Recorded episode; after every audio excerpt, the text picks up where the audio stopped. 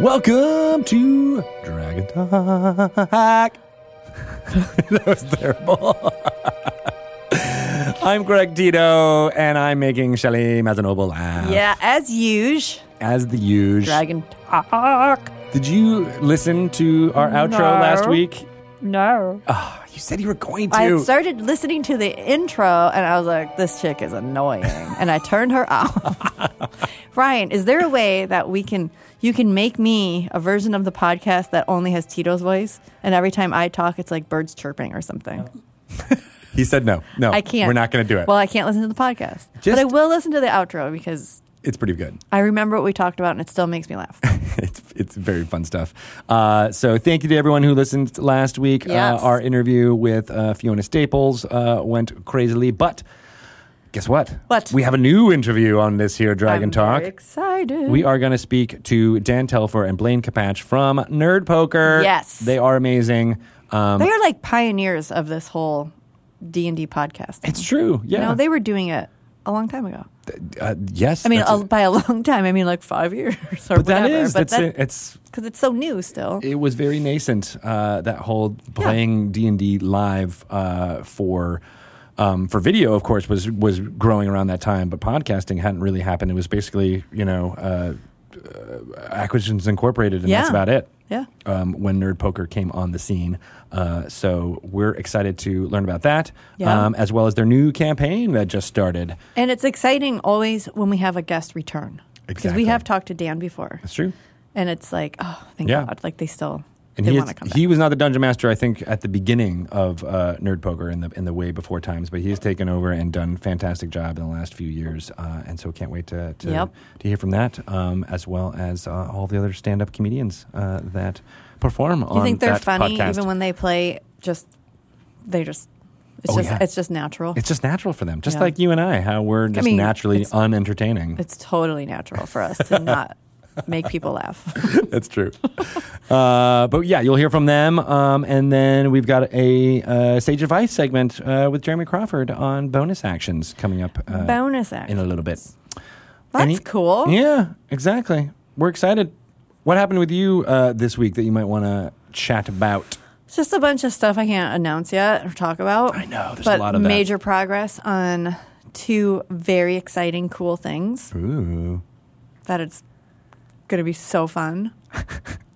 When you are able to talk about it, it'll be so fun. Yep. Uh, that's great. I've been doing the same, working on a bunch of stuff that I cannot tell anyone about. Yep. Um, one of those things will have occurred by the time you are able to listen to this podcast, podcast listeners. Uh, and uh, I can't wait to, to go into more detail on that in future episodes, but it's pretty neat. I know. I'm very excited about those, too. Exactly.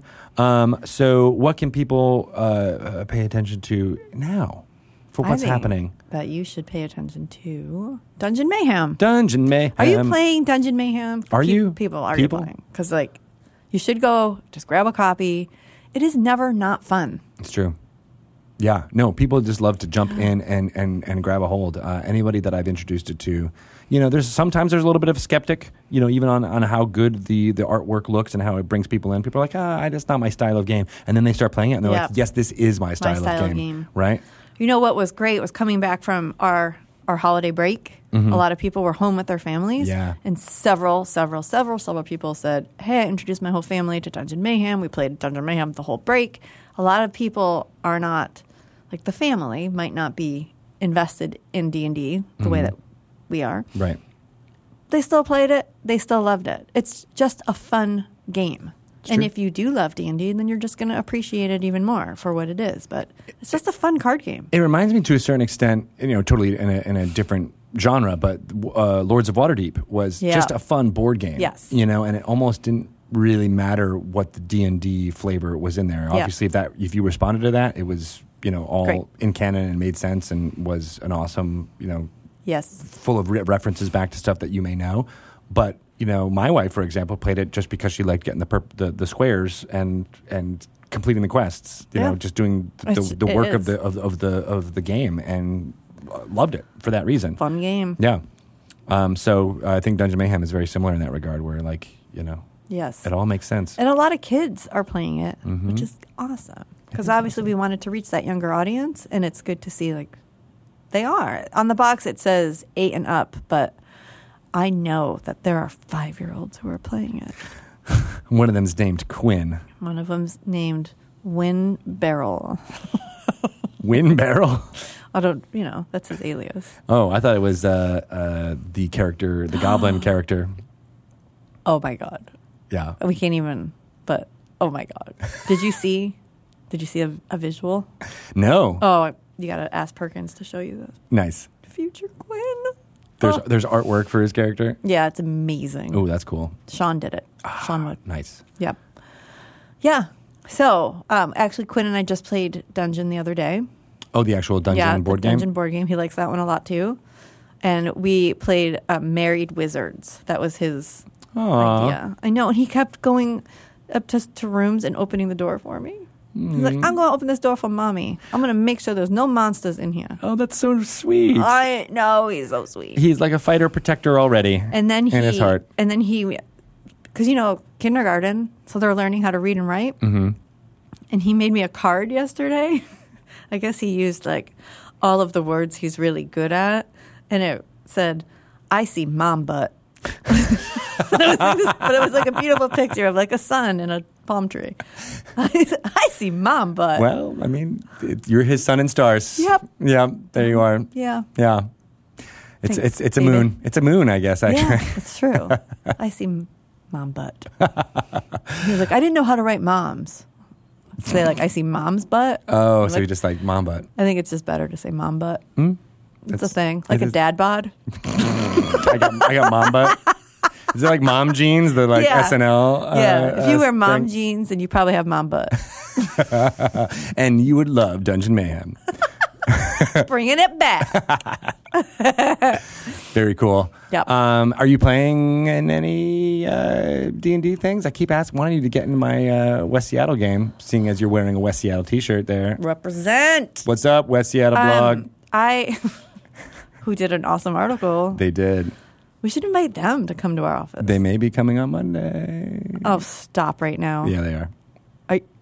Really? I'm confirming that live on the air. It's true. Do you know that there, the West Seattle blog is actually really famous and well-known nationwide in terms I, of like neighborhood blogs? I did not know that until uh, the context of what's happening on Monday. And they were like, oh, yeah, yeah, we're familiar. I'm like, oh, re- oh, okay. They know everything. They know everything. They probably know we're talking about them right now. They, they're already writing an article about it.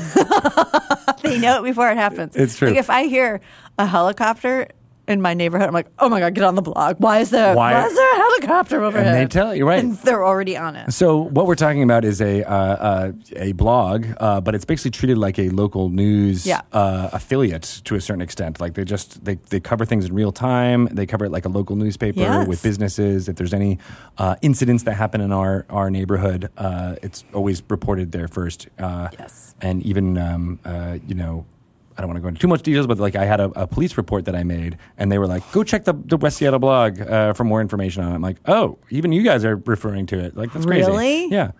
I'm wow, like, that I'm is like, amazing. That's insane. So, uh, yeah, uh, West Seattle. Why were we talking about that? Because you're going to play D and D in West Seattle. I do want to. It's just hard to do it on a weekend evening. Like it's it's hard to do it like in a time like during like any kind of twenty-four hour period really, during the day. It's actually just hard. It is. I don't know why it is, but I don't know. It's an adulting thing. thing. I, it gets it is hard. Uh, so I, I, I hear. But I you. want to. I would like to play in a game, but we do have our Betrayal Legacy game, right? So we have our quality time. That is rocking and rolling. Uh, even though my character just perishes all the time, mine does too. I went back and looked at my history on. You write your history on the back of your character cards. Yeah. And I'm like, oh, I, she's died every time. It's mostly due to Pelham's character, who has, I think, shot me with both a gun and a crossbow. Pelham is kind of crazy and evil. But in a good way. Mm, yeah, ah! yeah, it's always the nice one. It's the horror uh, theme of Betrayal Legacy. I just like that we have now a, like a history. Like it's not just no, yeah, it's, you know, oh, that thing happened in that one session. And you and go back and, and reference your history. And I also like that our betrayal game started with real life betrayal, with Nathan taking Kate Welch's spot. Like betrayed Kate Welch. He betrayed her. Exactly. He tricked me into keeping him. He was supposed to just sub for her. Right. And he claims, I didn't make that clear. And then you and then he put the flag like, in. He's like, I well, am. Well, I'm, I'm your boss. So and uh, I'm in. It's true. It's true. But uh, speaking of uh, betrayal, uh, as well as Kate Welch, uh, she had an awesome new show uh, debut uh, in the last week. It is uh, Welch's Game Juice. Yep. It is on our Twitch channel, uh, three p.m. Pacific time on Thursdays. She'll be playing through Baldur's Gate. Love it. Uh, the first Baldur's Gate game, uh, the enhanced edition uh, that uh, Beamdog came out with uh, in the recent past uh, that makes it playable on, on modern machines and updates the U I a little bit. But it's been super fun. Um, the first episode uh, made me laugh multiple, multiple yeah, times. Yeah, I'm pretty sure I would watch Kate watch Murder, She Wrote. And I would just be like, this is the best show ever. It's true. She definitely uh, commanded the presence uh, very she's well. Just, she's just the best. She's the best. No. Uh, so if you're interested in learning more about uh, Baldur's Gate in general, uh, you know, it, it was a very, you know, uh, groundbreaking game, I would say, uh, in nineteen ninety-eight when it came out. Um, mm-hmm. And it still has a lot of value now, and, and definitely through the that lens is, of Kate Welch playing it, it's even more fun. It's one of the, the games that when people talk about D and D and like, oh, I used to play, they always yeah. mention Baldur's Gate. I know. Even uh, uh, president of Wizards of the Coast, uh, Chris Cox, yeah. uh, he often cites that Baldur's Gate was his...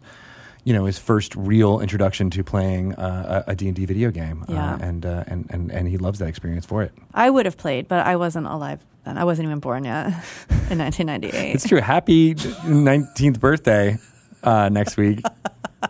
You're getting younger and younger. Are you quaffing so potions weird. Of longevity back yes, there? Yes, you know it. Mm-hmm. What kind of sorcery is happening here? That's what you have in your D and D mug is uh, potions of longevity. Yes. I'm going to be just a baby. Probably next week. Oh, you're Benjamin Buttoning it? Yes. And then I go right back up. And then I go right back down. You're dead.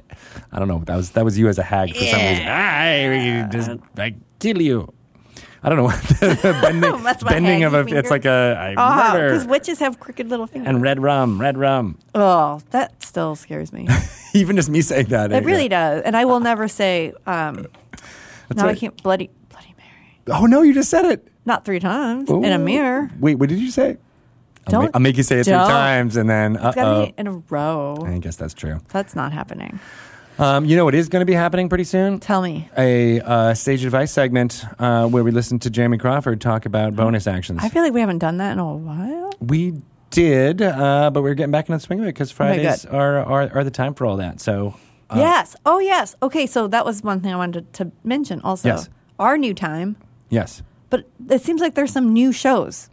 Yeah, there are. There's like a whole... So you got to get up on, on the Twitters or on the D and D website to find... Cause Twitch.tv slash D and D. We have a lot of... We have a schedule up there. So many good new shows. There is, and we moved around. And we moved around some of the... the existing shows. And there will be more coming up. So Rivals of Waterdeep just had their season three premiere uh, uh, last Good weekend. Good to see them back. Uh, fantastic. New, new Dungeon Master uh, Sharif Jackson is taking over, uh, which is super cool because it was like uh, the first time he played Dungeons and Dragons really was in prepping for uh, their appearance at the Stream of Many Eyes. Honestly, so. I just don't understand how people are just like, oh, sure, I'll play D and D for the first time live in front of thousands of people. Yeah, some people like it. It's, uh, it totally works, but it's good to see the this new generation. Uh, uh, uh, Sharif take on that mantle. Uh, mm-hmm. And uh, it, I haven't been able to watch it through yet, but it's, it's by all accounts it rocked. Um, and then yeah, we have a, a you know D and D Rewind I started doing on uh, D and D News this week, where uh, three or four minute long video about recapping best moments from live play shows over the last week. Oh, that's. So no, that's look for so that, cool. Look for that on YouTube uh, on its own. But it's D and D Rewind? It's called D and D Rewind. We'll, I love that. I'll be showing it off uh, here on the D and D channel all the time, but definitely during D and D News is when we'll premiere the oh, new one for that's the week. A really good idea. Yeah, because there's always fun, special moments from all different and from groups. Like Dragon Talk, especially. Yeah, we're starting, I think, with the live play shows, but eventually we'll bring in more oh, of stuff real? From us. Uh, really? And, or, you know, studio shows as totally well as kidding. Around the, the, the rest of the That uh, is such a good idea. Yeah. Well done. Check it out. Shout out to Steve Sprinkles for uh, for editing that. Thank you, us. Steve Sprinkles. Doing good stuff. Yeah. All right. Let's listen to uh, my conversation with Jeremy Crawford on bonus actions starting right about...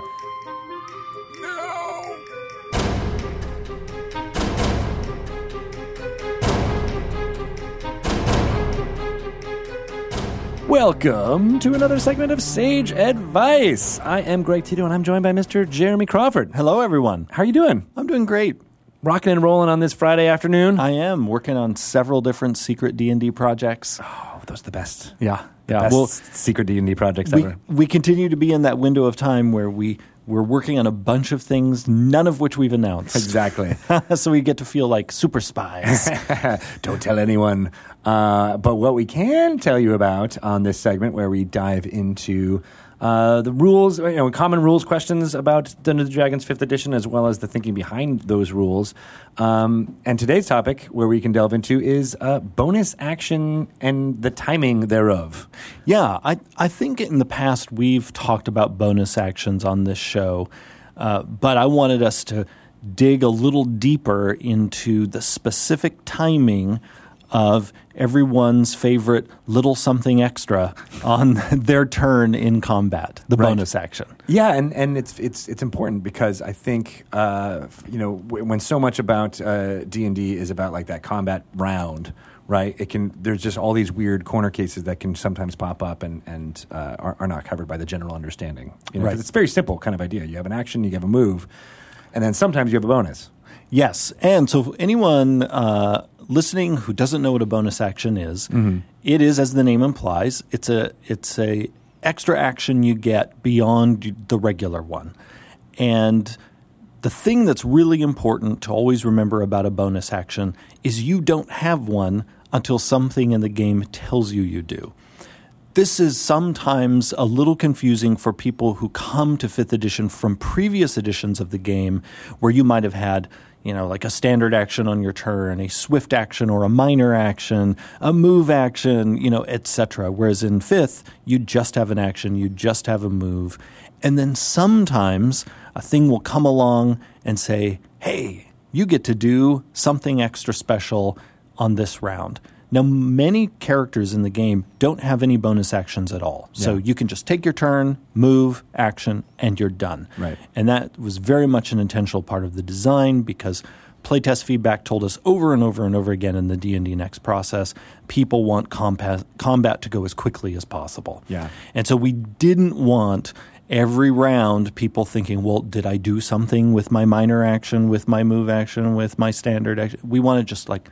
you move, you do something. Yeah. The end. Or you do something and you move. Or you move a little bit, you do something, and then you move some more because also we, we gave you total flexibility by being able to uh, break your movement up uh, throughout your turn. I've definitely played with players from previous editions uh, who would do it, they're the main thing, and then ask the table, be like, oh, is there is there anything I can do with my minor or or other things? And then you're right, that would just slow down combat so much. Uh, and because they were so prevalent in the, the character builds that people would be playing, you know, if you didn't perform a minor action, sometimes you felt like you were penalized right. by, by, by doing that. So mm-hmm. um, I love that fifth edition streamlined that so that it really is a bonus action. You, you don't necessarily get anything, and you don't have to constantly think each round, am I doing something with my bonus action? Right. Now, there is a class, and... and I think really this class, in a way, is the poster child of the bonus action, and that is the rogue. Mm-hmm. The rogue is the class who has the bonus action built into it in a really important way, and that comes in at second level with the feature cunning action. As soon as a rogue gets cunning action, every single round in combat, they get a bonus action. Uh And it's also important for people who might be fuzzy on how bonus actions work that if you do get one, you can only take one on your own turn. Mm. This is distinct from, say, a reaction, which you can take any time in a round, whether it's your turn or not, as long as the trigger for the reaction is satisfied. Bonus actions only can be taken on your own turn. Right. So once the rogue gets it, rogues... get to use that bonus action to take the dash action, the disengage action, or the hide action. Each of those actions normally gobble up your entire action, but the rogue can take one of those three actions with their bonus action, leaving then their their sort of their grown-up action uh, to do something else. which could even be the exact same thing. Like sometimes a rogue will move and then with cunning action dash, and then with the regular action dash again. Mm-hmm. Uh, so rogues, you know, uh, can be very tricksy, very flexible, and that was a key part of the design that we were going for with the rogue. Now this gets to the question of timing. Yeah. When on the rogue's turn can they take their cunning action? The bonus action rules give us an answer, and that is if a bonus action doesn't have a specific timing built into it, mm-hmm. you can take it any time you want on your turn. So you, before the move, after the move, before your attack, for example, or after your attack, it doesn't matter. It doesn't matter. You decide. And so the rogue's cunning action ability doesn't provide any timing at all in it. It just says on your turn, you get to take a bonus action, meaning the the rogue player gets to decide when this bonus action occurs on their on their turn. Mm-hmm. Now, here I'll give an example, though, where timing is specified. And so for that, I'm going to flip in my player's handbook to the description of the monk. Because sometimes, and I, I want to bring up some examples, because sometimes I get asked, well, what's an example of timing? You right. know, when, when does a bonus action tell me when I need to take it? All right. Here's a here's an example uh, in uh, the monk. First, actually, of one that's just like the rogue, and that is Step of the Wind. You can spend one key point to take the disengage or dash action as a bonus action on your turn. Just like cunning action, the monk player can decide whenever they want on their turn to use Step of the Wind. But here is an example of timing that is specific. Mm-hmm. Flurry of blows. Immediately after you take the attack action on your turn, you can spend one key point to make two unarmed strikes as a bonus action. Here, the, the timing is very clear. It has to be immediately after you take the attack action. Uh, and That doesn't mean you can sort of say, well, I intend to take the attack action this turn. Could I maybe do these before? No, it's mm. it's very clear. Immediately after. Right. Uh, and also, that imme- word immediately here is also important, because what that means is you can't take the attack action, maybe do a bunch, maybe do some other things in there. Yeah, you can't move, for and, example. And, right, and then you have your uh, bonus action. No, immediately after that attack, you can flurry. And thematically, it is boom, boom, boom, boom. Like you're supposed to be like, you know, you have uh, a volume of attacks that you can certainly do, and you just, it must be all at once, though. It can't be split up. Right. Yep. And you're, and suddenly it is this this blur of, of fists, Bruce yeah. Lee style. Yes. Uh, now, there is also a bonus action hanging out in the rules that anyone can try to use as long as you are wielding uh, two weapons, and each of those weapons has the light property. Mm-hmm. That gives you access to the two-weapon fighting bonus action that is in the game's combat rules. So there it says, when you take the attack action and attack with a light melee weapon that you're holding in one hand, you can use a bonus action to attack with a different light melee weapon that you're holding in the other hand. Some people will sometimes read this and think, is there timing? There is. Mm-hmm. Because it says, when you take the attack action and attack with a light melee weapon that you're holding. In other words, that use of the attack action has to happen before that bonus action occurs. Oh, okay. Because, again, our game... Uh, and this was something I mentioned actually earlier in the week on uh, Dragon Plus. Mm-hmm. Our, can- our our game doesn't have a sort of a phase in combat where you declare what your intent is going to be. Our rules care about, about what actually happens in combat, not what you hope is going to happen. And the reason why that's important in our system is at any moment in combat, you could be interrupted. Mm. Because our system has reactions, and many of our monsters have reactions, a monster could suddenly do something that deprives you of your ability to take actions, meaning you never even take this attack action that is a precondition for this bonus action that you're about to take. Right. So so even even when you see something like when you take the attack action, that is much a statement of timing as the far more precise one we saw in Flurry of Blows where it says immediately after. Uh, now, the difference here is you notice two-weapon fighting doesn't say it has to be immediately after that first attack. What this means is simply you need to take the attack action on your turn using one of the weapons. Then, at any point thereafter on your turn, you can take this other bonus action. So there you do have a little bit of flexibility. Hmm. Once that precondition is met, then from then till the end of your turn, you can drop in the bonus action. That's interesting because I don't think a lot of players uh, who use uh, two-weapon fighting really take advantage of that. Uh, because it is perfect for positioning and, and, and all that, uh, uh, especially even after, uh, say, defeating one monster with the first attack and then being able to move to advance on another one and use your second attack. Uh, but that makes it even easier, you know? Exactly. And that that flexibility is, is intentional mm-hmm. so that you can fell one, you know, one of the goblins and then maybe if you have movement left, get over to that other one and take them out too. Exactly. So yeah, I love that you're you're you're taking away and giving uh, you know advantages as well with with this conversation. Right. Right. And and again, everyone should keep in mind the idea is you have control about bonus action timing entirely on your turn, except for the specific ways a rule might limit it. Mm-hmm. And I, I say that just to drive home that people shouldn't add extra limits. Like the two-weapon fighting rule doesn't say that second attack must be immediately after the first one. Mm-hmm. Because it doesn't say it has to be, it doesn't have to be. It just needs to be sometime after. And and our rules are generally to- very lenient until that very moment when they're not. Right. Uh, and again, it's it's important for D Ms and players to not imagine extra restrictions there that are not actually in the rules. And that's I think that's a common theme in how you respond to uh, folks on Twitter when they're asking questions like that, where you're like, yes, and it said so exactly at this point, you know, or like, these are the words. When the words come together in this way, this is what they mean. Right. Uh, and, and this is a perfect example where it's like, just, just listen and, and comprehend Uh, if you can, uh, you know, how the care and, and energy that you guys put to make sure that uh, uh, a lot of these cases could be adjudicated. Right, right. By what's written as is, not what you imagine is the rule. Right.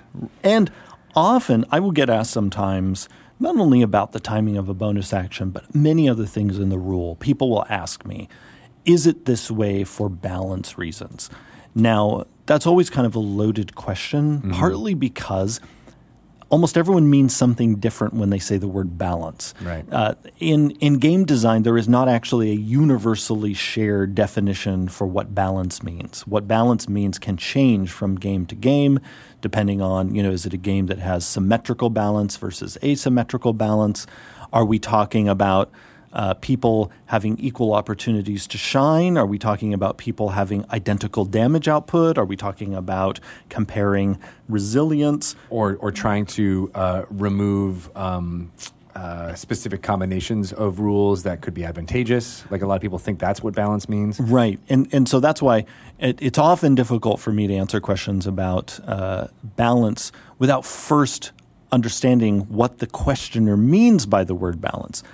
But going back to this topic, I do get asked sometimes, is is the timing of bonus actions in the rules, is it all there for balance reasons? And mm-hmm. I I, th- I think usually when I'm asked that question, I'm being asked, well, if I as a D M lifted the restriction, am I going to break the game? I can't give a general answer to that because the specific timing we give, our reasons for doing that timing are different for every single bonus action feature. Mm. What I can say is a common theme in our timing decisions, not only with bonus actions, but also things like reactions, is to make the play experience as smooth as possible. We want to make it so that it's clear when you can do a thing and then make that thing resolve quickly and get it off stage as quickly as possible. And so sometimes we will make decisions mostly motivated by keeping the game moving more than we're worried about somebody doing too much damage or, you know, having uh, too many hit points or too high of an A C. Often it's much more, we don't want this game to get completely bogged down by all of these different sort of if-then statements coming in from the rules and you having to process, well, which of these conditional things happens first. We like it to be very straightforward. And it's wh- it's why uh, we limit things like bonus actions to only one on your turn, why we limit reactions to, you know, once you take one, you can't take another one until the start of your next turn. Because otherwise they would chain and chain and chain yeah. until and things everything just, would slow down. Exactly. Yeah. And that, in some ways, you know, uh, uh, the pace of the game being a goal, you know, uh, having a character do a massive amount of damage increases the pace because then yes. the fight is now done and you can move on to to a different uh, uh, challenge. Right.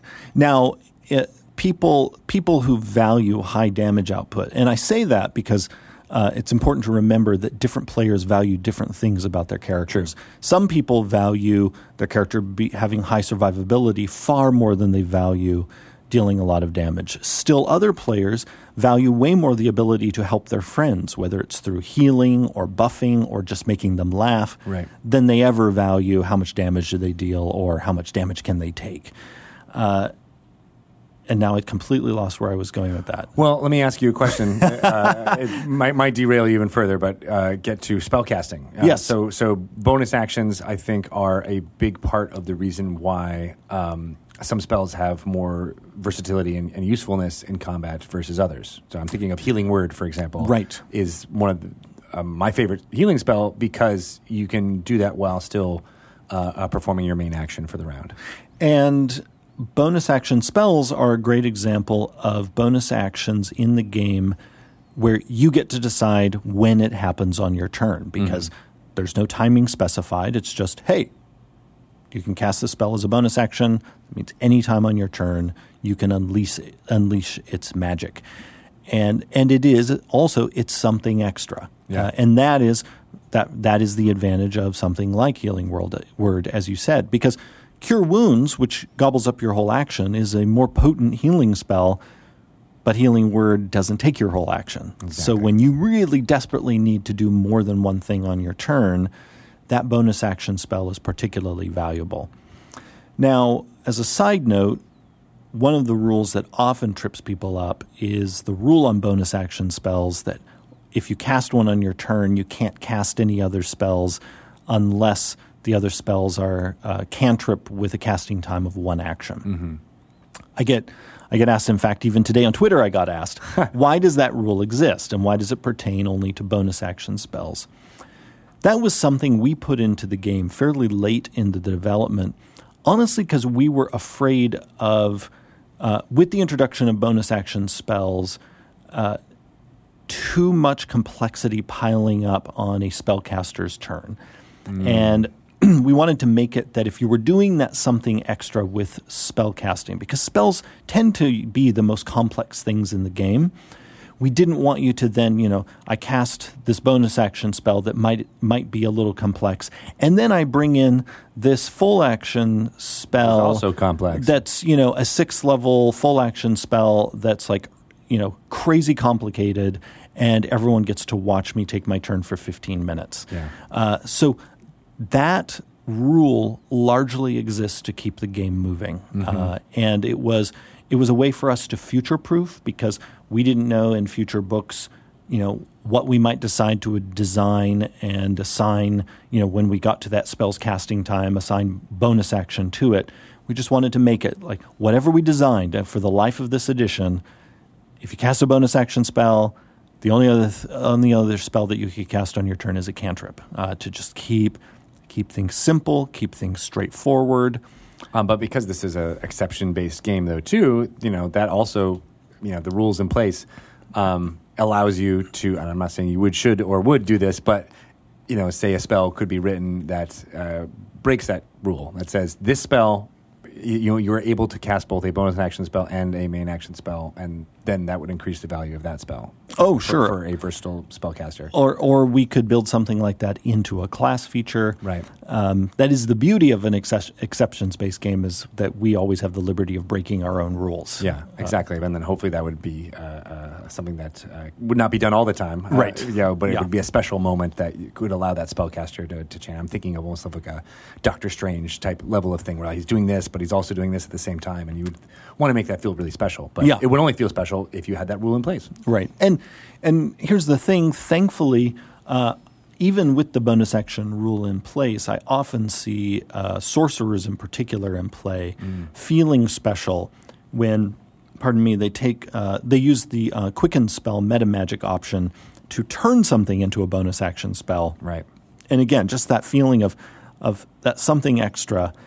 Uh, I've often seen sorcerer players, their their you know their eyes sort of glimmering as they they figured out this awesome combo on their own turn because they used quicken spell and they turned uh, one of their spells into a bonus action spell. So it also is, dealing lots of damage with their cantrip spell. Yes, on that same turn. Yeah, yeah, exactly. Yeah, because uh, uh, it it it is also easy to forget just how juicy many cantrips are, especially as you get up to higher levels. Yeah, uh, it. I mean, some of them can uh, be really uh, significant in terms of the amount of damage they deal. Some of them also have, uh, at every level, uh, amazing utility. Uh, you know, a spell like Mage Hand never goes out of style. And I probably have seen more story-pivotal things done with spells like Mage Hand than I have with any uh, particular damage spell. And Minor Illusion as yes. well. Yeah. yeah, Yeah, where people figure out, you know, wonderfully clever things to do with their uh, utility magic. Exactly. So is there any, uh, you know, uh, gu- a guiding light you can give to folks who uh, have questions about bonus actions and how they can use and comment? Like, is there like a rule of thumb you kind of always use as a dungeon master that allows just the pace of the game to, to progress? Yeah, I think the the main one when it comes to, to timing is just remember, if a bonus action says nothing at all about something else that must occur, uh, you know, it doesn't say anything about this one thing happens immediately after another. If it just says, hey, you have this bonus action and you can take it on your turn, the player gets to decide when that happens. Mm-hmm. Or the D M gets to decide if it's a monster with a bonus action. Right. But a little behind the scenes thing, we rarely give monsters bonus actions, and that's on purpose uh, because the D M already has a plenty to manage. And we have found that often if we put a bonus action in a monster, the D M forgets it's there. Mm-hmm. And then it turns into a little bit of feel-bad design where maybe after the session, the D M glances at the stat block and realizes, oh, goodness, this creature had this bonus action they could have been using every round, and I forgot to have them do it. And it also adds more um, uh, weight, I suppose, to the creatures that have layer actions and other such things, basically giving them their own bonus action, but it's something that is more thematic and tells the story. Like they're they're that much more powerful when they're in their home turf. Exactly. And things like lair actions and legendary actions, which are very similar to bonus actions in terms of sort of game design theme, being that they're that something extra. Mm-hmm. They are a better user experience for a D M than a bonus action is because they're so prominent in the stat block, and they are, as you say, expressing the the narrative theme of this very special and often very scary uh, monster. Exactly. I uh, I wanted to actually bring up another uh, example or two of bonus action timing. Sure. Especially ones that uh, spark debates uh, online. Uh, one uh, that has sparked a number of debates uh, is the bonus action that's in the uh, Shield Master feat. Mm. And we'll and here I'll test you okay. about whether what is the timing of this bonus action. All right, it says if you take the attack action on your turn, you can use a bonus action to try to shove a creature within five feet of you with your shield. If you take uh, the attack action on your turn, you can use a bonus action to shove a creature within five feet of you with your shield. I say you could do that anytime after you have taken the attack action. Exactly. Uh, there, there have been uh, a variety of arguments back and forth, uh, unfortunately spurred by a somewhat um, uh, clipped tweet I did several years ago. Oh no! Yes, I, it was. I, I read it afterward, and it's like I don't even remember tweeting this. And mm. so I've told people online, like disregard, disregard that tweet. I deleted it. Did you like send it before you thought you you were finished or something? I like that? am not sure. There have been a few times where I've answered. I've made the mistake of answering rules questions like in the in the line at Trader Joe's, and, and and sometimes like if the, the teller is talking to me or you know I'm I'm getting text messages and I'm tweeting at rules and oh, sometimes that does not turn out well. So the, I actually I I've made a personal policy. I no longer do that because I love f- that image of, of Jeremy Crawford like you know. Like you, you press send in that line, and then a, a million uh, uh, D and D rules nerds, you know, cry it out in, in, in pain. Yeah, yeah. The few the few times I have I have retracted one of my uh, rulings on Twitter and uh, said, "Whoa, whoa, whoa! Ignore that old tweet. Yeah. I'll delete it." I think every single time it's been a circumstance like that. I was at a, I was in you know in the line at a grocery store, or I might have been waiting for somebody at a bar and was even, you know, has partway through a drink. It's like, so now it's like, I, I only answer rules questions if I'm at my desk at work or I'm, you know, quietly at home with my D and D books nearby. That's so amazing. I, so I am in the right state of mind. uh, so with Shieldmaster, uh, uh, to get back to it, yes, indeed, your answer was correct. You get an A on the test, Woo, Greg. Nice. Uh, the The attack action has to happen on your turn uh, before you can do this bonus action. But uh, you can move in between there, so that's important, right? Absolutely, because this does not have that uh, immediately after bit. Uh, it also doesn't specify that the creature you shove is even a creature you attacked with that attack action. So again, I bring that up to to drive home for people. There's still a lot of flexibility in a bonus action Uh, that might have one of these preconditions, as this one does. Yeah. Uh, that you know, you, you use your attack action, attacking whomever or whatever, and then you can take this bonus action anytime thereafter on your turn uh, against really a creature of your choice. And uh, that, I mean, like the feats are designed to do, it just gives more options to a, a melee combatant player. You know, so that you know it doesn't just feel like, all right, I can attack and then bash with a shield and then that's all I do. You're like, no, you can actually make a, a you know, not necessarily cinematic, but like that idea of, of a tactical maneuver that a, a fighter or a melee combatant should should really have. Yeah, to to get that flavor out. Now, now this option in particular, there are, there are, I must say, a number of people really wishing that they could they could use this bonus action and then take their attack action, because if you do it that way, you essentially, if you knock the person prone, you then have advantage on all of your attack rolls against them if you're attacking uh, within five feet. Mm. But the that was not the intent of of this feat. Uh, we very intentionally did not design it to work that way uh, because otherwise we might as well have just said, and you have advantage on all your attack rolls, which was not the intent. Uh, this was, you know, you, you you whack somebody and then you decide to knock somebody else down or the same person down who you were just attacking. And then if they don't get up on your subsequent turn, you will have adv- you can have advantage on your attack rolls against them. And even more importantly, your buddies are going to have advantage on their melee attack rolls against them, again, if those attacks are within five feet of the person.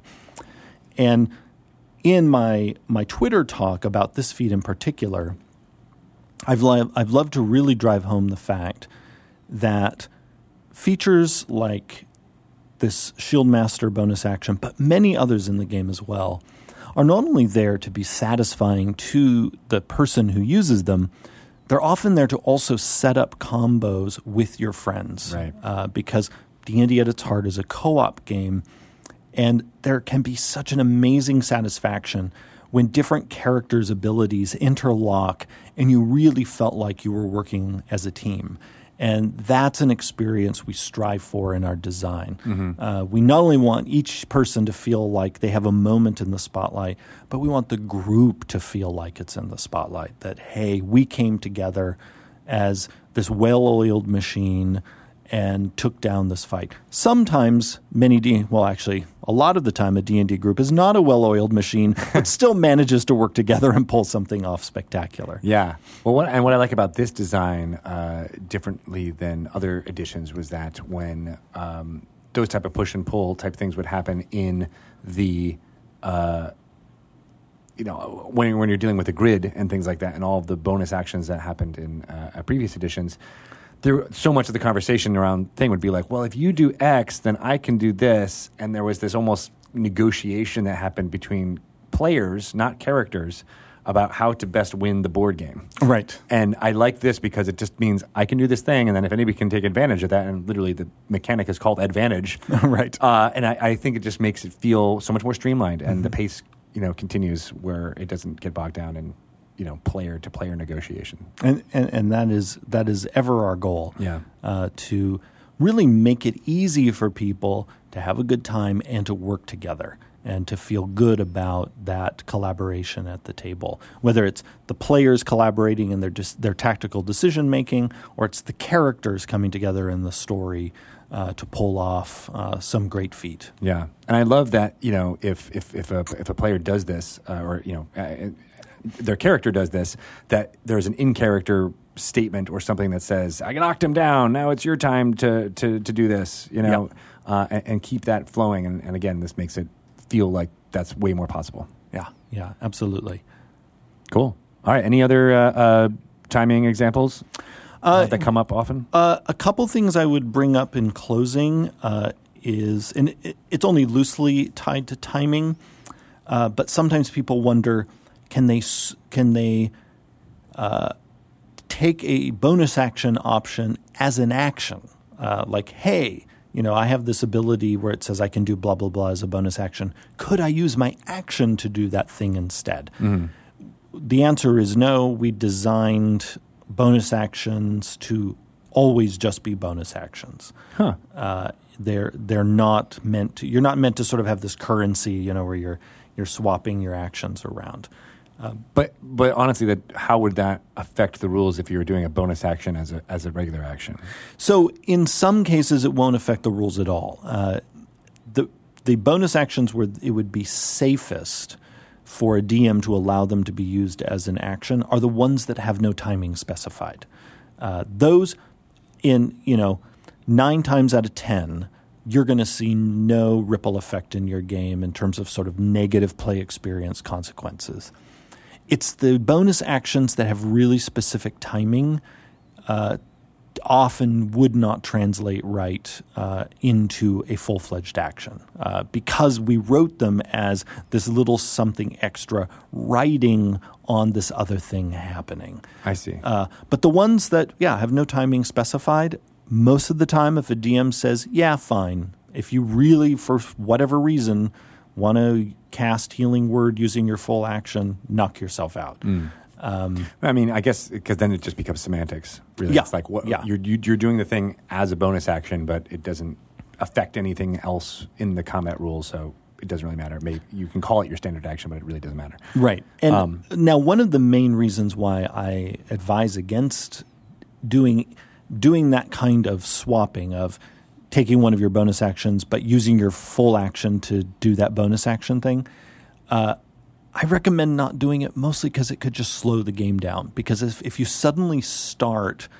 uh, deconstructing the game in that way, mm. where you're trying to kind of eke out every bit of tactical optimization, you really risk leaching out the narrative oomph at the table, mm. where suddenly, instead of thinking about the awesome story that's unfolding, this, you know, it might be this life or death battle you're having with a black dragon. If instead you're fretting about how to exchange one action, you know, a bonus action for an action or vice versa, you know, eegyad, you know, that could, that could become very technical. And rather than it being a story, You're a, it's almost like you're looking. You're no longer looking at this uh, beautiful building. Instead, you're looking at scaffolding. Yeah, and and that's that's also a thing we always want to avoid because we want the focus to be on the exciting story. And so, for me, I often encourage people just run it the way it's written. Not again out of any anxiety that oh my god the game's going to break or you're quote unquote doing it wrong. It's no, actually, it's because I want people to relax. It's like basically let the rules handle the, you know, the all the crunchy stuff and just get back to the story you're telling. Uh, because I find that the more groups get caught up in the infrastructure, often the more the story starts fading into the distance. Mm-hmm. And then at the end of the game, it's like, rather than having, you know, those great stories that so many of us have at the end of a session about the crazy thing that happened today in, in our game of D and D, instead, it's like, well, what do we have? Well, we talked about the action economy. like, and, and right. you know, I enjoy that kind of conversation, but I'm a game designer and I'm also a big gaming nerd. But as much as I enjoy that kind of discussion, that's not why I sit down to play D and D. It's a very different uh, right brain, left brain type of, uh, you know, satisfying thing that's happening yeah. right, when that occurs. So, yeah, yeah. I think that's good yeah. advice all around. And uh, I am very happy to trust uh, you and the rest of the wonderful designers who have put all the time and energy in testing this uh, edition and making it sing the way it has. Uh, so, uh Yeah, I want to. I want to concentrate on the story too. That makes good sense. Uh, the one other bit, because uh, I said there were two. There were two. Uh, is uh, object interactions. Mm.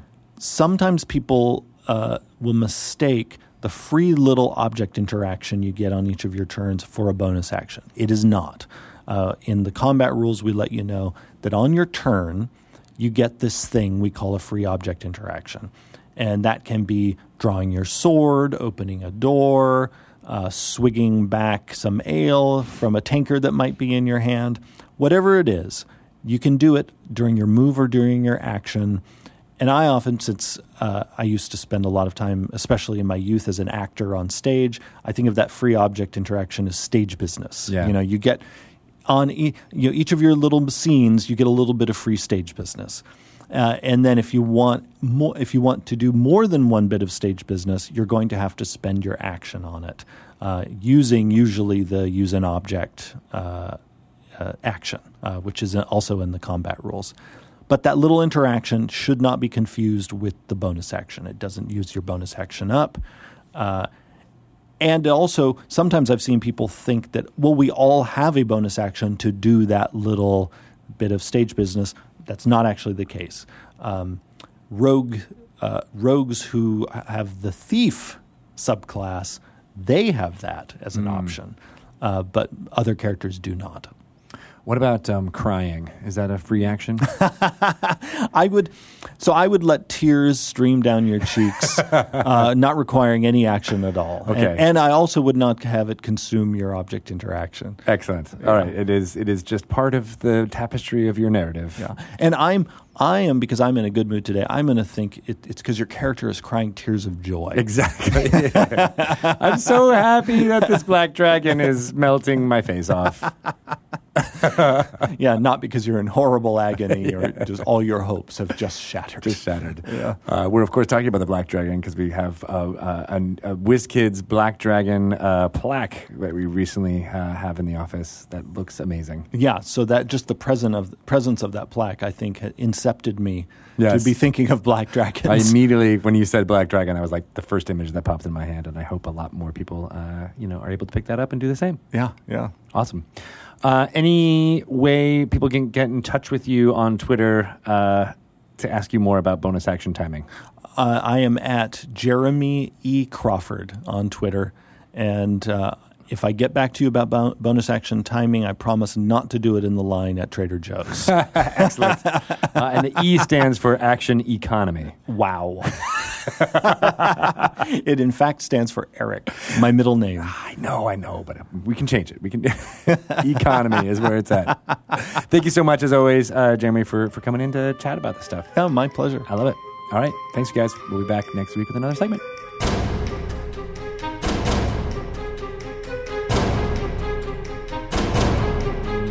That was a really good segment talking to Jeremy. Always, always is. I love that we will, basically when we're planning out these segments, we'll be like, well, we'll talk for that as much as we can. And then that ends up being, you know, forty minutes. But it's always brain dump. Good stuff. It's always great stuff. Yeah, because I hear the thought process behind all of uh, the rules that are in the player's handbook. And yes. I think people get a kick out of that. It's very thoughtful. It is very thoughtful. Yeah. And it goes through all of uh, the thought processes along the way. I just don't know that, like, maybe someone who's not definitely doesn't work in game design. Mm-hmm. And maybe someone who's not as entrenched in the community knows, like, just like your your regular average person probably doesn't think this much thought goes into rules, game rules. Definitely. But it, there's so much. There is so much. And people don't realize how many iterations there are. You know, I think the playtest uh, for D and D Next was a clue yes. into that to a certain extent, but there were so many iterations that occurred uh, leading up to the ones that were released to the public right. that you didn't even see. Yeah. Yeah, which I think is fascinating. Playtest is fascinating. Playtesting is fascinating. You've been doing some of that, haven't you? I have. For things. For things. It's always your favorite part of the job, I think. I love it. Yeah. Getting I the do. feedback. Mm-hmm. Is there like good feedback versus like feedback that you're like, oh, I can't really do anything with that piece of information? I will tell you that that is one hundred percent true. Now, sometimes people don't want to play test because they feel like, oh, I don't know enough about game design to give you good feedback. I'm mm. like, you're exactly the kind of people we want to play test, especially if it's meant to be like a, a casual party game. You're exactly who we want. Yeah. Did you have fun? Did you understand the rules? Did it make sense to you? Yes, yes, yes. Great. That's excellent feedback. And some people get confused and they maybe lost and that, that mars their experience. Mm. Or it's like they literally didn't have a good hand. And then they're like, well, this game, this is poop. Oh, yeah. So, I, like, you have to be like, that's not constructive. Like, that's just like, you didn't. You, the, you didn't have good cards. Well, Sorry. right. Or the roll of the dice but, didn't go your way. Right. So like, that's not like okay. a badly designed game when that yeah, happens. Yeah, like you, you rolled low on your attack. That's not, the game's not broken. Right. That's not like, that's not what we're looking for. I'm, I'm sorry that you lost or your player died. Right. Or your I character mean, it, died. I, I can understand that uh, that bit because you're like, uh, you know, you have a small sample size. It's yep. like when you have a larger sample size of games that you play, then you're like, all right, well, I mean, if you had that feedback after playing twenty games, you're like, I've lost every single time. Yes. You know, because of a specific excellent. thing, that's, then that's good feedback. But if you just lost once, then we need to know, like, well, something's overpowered here. Right. Something you're doing is underpowered. So, yes. Yeah. We need to know that. But, it, like, a couple of them I was watching. I'm like, that is one hundred percent not what happened. Thank you for your playtest. Goodbye. I'm like, goodbye. Goodbye, well, goodbye now. But, uh, but playtesting is, is hard, and actually people don't realize it can be a, a skill unto itself, too, at least putting in the feedback. Like, I think I've realized yes. like I, I like playtesting sometimes, but there is a frustration for me when, especially in a digital realm, where I'm like, I don't know, like, I, I'd rather just play a game that's done yeah. sometimes yeah. in my spare time rather than a unfinished game because there's, you know, it takes amount of work and effort to like, to create that good feedback. It's kind of like being an editor. Yeah. You know, like, it's, you, ha- you gotta have good feedback. Like, you have to, like, see the broken bit and then know have a solution for the fix. Right. And I'm I'm not a good editor, but um, and I'm not really a good playtester. Or a good person. I'm not really, really? I'm not really good at anything. Or a good podcast host. I don't think that's good feedback for yourself. Uh, you should be giving yourself more positive feedback. Is it feedback. time for my, my review? Yeah, right. I just did it. Don't let my boss le- Please don't to let Nathan hear this podcast. Uh, but um, I don't remember, I, and I don't have a good memory because I don't remember what I was yeah, yeah, yeah.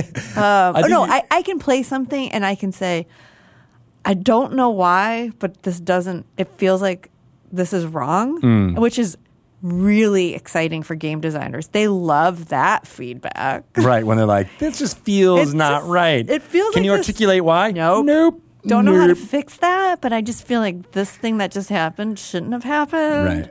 Right. Yeah. I, I, I mean, I, I get there's there's shades of that, but I bet that could also be instructive feedback on an emotional level. Being like, hey, this game just didn't make me feel like I had a mastery or I could ever right. get a mastery. Right. And that's something that I think could could uh, be instructive to, to game sure. designers. Or like, this game feels like it took way too long.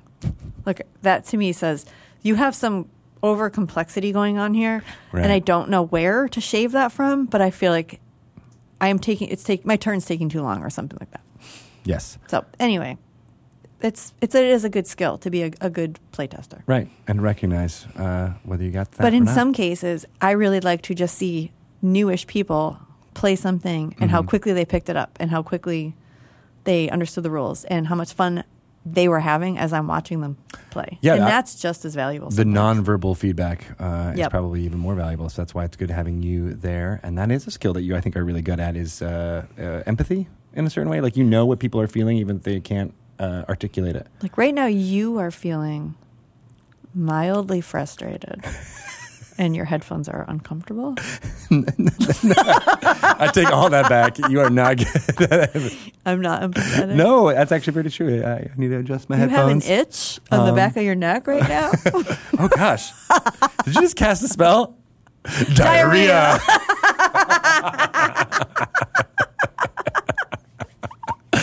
All right. And that is why you tune into Dragon Talk. And for all of those uh, callbacks. We will just uh, change it, the name to Potty Talk. Speaking of potty humor and uh, callbacks that comedians use, let's go talk to some two comedians. Let's do it. Let's talk to people who are genuinely funny. And way funnier uh, in, uh, in in an interview form. So let's go talk to Dan Telfer and Blaine Capatch from Nerd, Nerd Poker. Poker.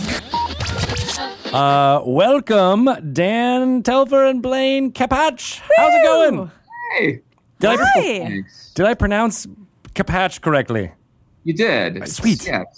Yeah. It's it, it's also it's also it's a very sweet name. It's a it great a name. Very sweet name. It makes me want to say Kapow. yeah. It's it's uh. It used to be Capaccio, but it was misspelled in the we, in the mines of central Pennsylvania when my grandfather worked there. Didn't we oh. say that? Didn't we before? Yeah. Like, Capaccio. Or, or gazpacho. gazpacho. I'm, you've heard all those jokes, and I apologize in advance. Oh, I usually get cabbage, cabbage patch, Comanche, cow patch. Whoa.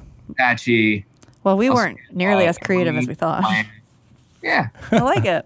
Well, welcome. Uh, and uh, you guys uh, just started a brand new campaign uh, on the Nerd Poker podcast. Yes. How it's d- our third of the reboot, fifth overall campaign. How did how has been the reception so far? That went up on uh, Tuesday, so about four days, three days before this interview. As far as I can tell, not a lot of complaints. Uh, it's it's it's both fun and terrifying to start all over. Yeah, I mean, it's kind of the thing of D and D campaigns, though, right? Like, you know, that's a very uh, common occurrence, I guess, in home games, uh, right? But I don't think anybody has done it five times like you have uh, have have done. No, uh, this podcast has been around seven years. Oh, so you, we were, you know, we were just saying before that you guys were kind of pioneers of this whole D and D podcasting thing. It's a little terrifying because it started as a as like a comedy podcast with some D and D in there, and, and these guys, you know, I was I was telling Blaine earlier, I'm like the Shemp of Nerd Poker. I came in after they've been here for a while, and uh, I, I prefer Shemp. Well, okay. Very nice. But you know what they say is Pepsi okay? I go, yeah, yeah. How about Shemp? Yeah. How about Shemp and Pepsi? I'm the Mister Pibb of this soda machine. Um, if he was R C, we, this conversation would be over. Right. Ooh. It's true. But yeah, like uh, it, it, it, comedy was like the focus, and it's really funny how since this podcast started, all these phrases like real play and actual play have started like showing up that didn't really exist when the podcast started. And right. like we get compared to a lot of standards that have like evolved and become concrete, like while we were off doing dumb jokes. So it's like, now, uh, now what's, insane. what's real play? Uh, I guess real play would be uh, just put on a camera and just see people playing, you know, with no real thought to the the extreme and entertainment value of it. Is there editing in a real play? Yeah. Okay. So it's just it's just watching people cold. Right. And all and then all play is what? Sorry, these are. Are we all play or is it actual play? I don't know what we are. Play. I don't know. I don't know exactly. I don't know. Maybe we need to have like a, a determined. You know, like what are the definitions for these for these terms? Right. Because I kind of use them interchangeably too. Yeah, I feel like those two are the same. I know. I was telling Greg over email a couple weeks ago. Like, I find it really confusing how people keep referring to our campaigns as arcs. Yeah. Like I, I, that's that I think came with the Adventure Zone guys. And like, I, I, it sounds very presumptuous. Like when you say arc, it sounds like, oh, these characters will definitely live. Like we would never kill these characters. And that seems very like the antithesis of Dungeons and Dragons to me. Like if, if there's no sense your character could explode into a thousand blood molecules from one bad dice roll, it doesn't really feel like Dungeons and Dragons. Yeah. It feels like, like there's already a predetermined story. Like you know, right. But you in D and D you don't always know. Like you can have no, a, a guide, but kinda, I try to cook up story out. elements and then let these guys actually guide the story. I don't. I, I try to cook up characters and places and give them as much detail as I can, and then fill in, you know, like I think this is what everybody really does. Like you get you fill in the finer details as they approach it. So like if you know the session coming up, they're near all these things, you spend a couple days writing about those things and giving them numbers. But I don't go like, oh, this character has to show up at this point, yeah. or or like this this I will force them to have a stake in this thing. I let them decide. That's all Dragon's that. Lair, not Dungeons and Dragons. For gosh sake! Oh, Dragon's Lair, man! Use your imagination. Gosh, that Laserdisc game, Dragon's Lair, never was able to get past like screen two. Dink, dink, dink. It would make that dink sound, then you knew when you were supposed to. It, it was. It's, it's a, a a game on rails is no fun. It's fun to watch, but yeah, you know, it's, it's it might as well be. It's a small world. It feels less exactly. like a game. It feels more like you're just a you're you're in radio theater. I would think. Right. Which yeah. I don't have anything yeah. against, but uh, and I think the arc, that type of language, is better in hindsight when you're like, okay, well, they've you know this these, these characters have gone through. You know, uh, a significant enough change where you can be like, all right, well, this right. is kind of like that chapter. But you don't know that as a dungeon master or a player, it. you know, even while you're in it. Or even like even the penultimate episode, you might not even know it. Yeah, and like these guys just played characters for two and a half years. And I was like, yeah. you know, in real life, that's about how long a character ought to live. I mean, like, I get that like uh, Joe Manganiello's had his little Arcan boy running around hell for like a decade and a half, but um, right. But even him, he's got other characters that he pulls out when he's like, ah, "I'm bored with Arcan. Let's go do something else." He's a big enough celebrity where he can just go do a drop-in eight-hour session any day of the week and get all that sweet experience points. You know? Man, I want to. I want to do that. I want to just be able to be like, I'm playing on this on Monday and that I on feel Thursday. Like you could. Yeah. I, all right, I gotta schedule it out. You know, I, yeah. a, lot, a lot of people compare me to Joe Manganiello, and they, they go, you know, Blaine, what is it about you you that's so Manganiello-ish? Peck. Is it? Yeah, is it the pecs? It's probably is the it, pecs. Uh, is it the film career? Is it the uh, the hot wife? What, what is it, Blaine? And I go, hey, you know what? No comment. I don't want to talk about myself or bring Joe Manganiello into it. He probably gets sick of the comparisons too. I know. To he's you. Like, why are they always comparing yeah. me to Blaine? I know. It's. Uh, uh, I'm just glad that my wife has Aquaman to kick around now, and Joe Manganiello is out of the picture. Right. That's right. Just kind of jumped off under the Jason Momoa thing. I just was rewatching Game of Thrones the first season, so I'm going back on that train too. I think. Oh, that's right. Oh, oh yeah. Yeah. Poor, yeah. poor, poor Drogo. I, I don't think he survives. Yeah. Uh, Spoiler alert. Do you have do you have a, just like a weird sense that I have a weird sense that something's going to go wrong? Nah. From me reading the books twenty years ago. What could possibly harm those giant almond-like pectoral muscles? Exactly. They wouldn't kill any of those characters. I know, that's silly. Yeah, that's dumb. That's silly. I mean, that's Sean Bean is a consummate actor. Why would you fire him? It's right? kind of like, like he's had a tragic death in every role he's ever played. Now, when yeah. he was a Bond villain, it was like this is not going to go well for that guy. For England, James. double oh six. How about uh, or or John Ford Coley? Oh, I'm sorry, Eng- that's England Dan. Sorry, are we still are we still working without sound? Sound isn't working. I feel like that was like a Russian nesting doll of references that I unraveled. Hey guys, that's plain. I, listen, I just ate a poquito mas and then walked back here really fast in the sun. It oh. was really it was really cold last night, and then today it's like super hot oh, already. Man. You guys. Los Angeles in January, thirty degrees at night, one hundred degrees in the midday. It's like right? Seattle in the summer. Yeah. It's like Seattle. A desert. It is a desert. Well, I just ate a can of beans before this interview, so. Oh, sweet. Hormel or Trader Joe's? Uh, uh, the um, Kroger generic brand. Oh, okay. Oh man, that, it's like, that's like the R C Cola of beans. Yeah, it is. You can get a four-pack for three dollars and twenty-five cents. You're definitely not going to get a six-pack of it. No. Oh, we'll be right we, back. That was a rushing uh, uh, doll lying there in the parking lot with a bottle in his hand. Oh my gosh! So uh, uh, going back to the podcast, uh, Blaine, you started. So you were in the original uh, cast makeup. Yeah, well, this game kind of came out of a campaign that we played for years and years and mm-hmm. years. It was. Uh, it started out. Out. It was. Brian Posehn, me, Patton Oswalt, Jerry Duggan, Ken Daly, uh, Chris Hardwick was in there. And, uh, and we would just play for fun. We would usually play on Sundays from noon till five or six. for years and years and years, and we had very uh, supportive, uh, significant others. Mm-hmm. And uh, it just sort of, we just had, it just went through so many incarnations, and everybody wanted to get it on the air somehow. And I, I think Brian just said, let's just call it Nerd Poker. Because that's what it is. It's just nerds playing poker. It's a poker game. Right. Yeah. You know, so you're, you're playing a game and you're talking about other stuff, and the game is kind of incidental, or or it's completely eclipsing everything else. But, uh, and so I guess we went on to Earwolf first. I don't really remember. Yes. I don't re- really remember too much of it. I remember. Uh, and I don't uh, smoke. I don't smoke the marijuana drugs like some people. but, but what the who? Uh, I'll never be senator. Uh, our our uh, senator. Our dungeon master was Sark. This guy Scott Robeson, uh, the legendary Sark, and he was such an, an absolute fantastic dungeon master. Mm-hmm. We had met him at a party, I guess, before we started playing. He was just a friend of a friend, and he told us a story about how he had uh, gotten rid of all his gaming stuff when he was a kid, all his old games, his Gamma World, his oh, Top Secret, his Blue I, Hills and stuff. I know where this story is going, and yeah. It's an amazing story. And he uh, he got his uh, he got his old D and D box back, or he bought he went online and bought yeah. this D and D set, and off of it, like eBay, just like he just was a random guy. He just was like, oh, you know, because I lost all my gaming stuff, I'm just going to randomly go on eBay and just buy start buying my collection back, wow. whatever I got rid of. Now I know where this story is going.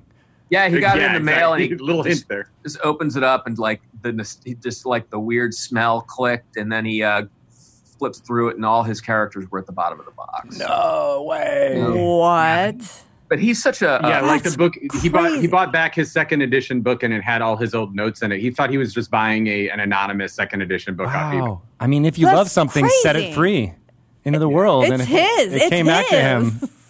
That's amazing. That is.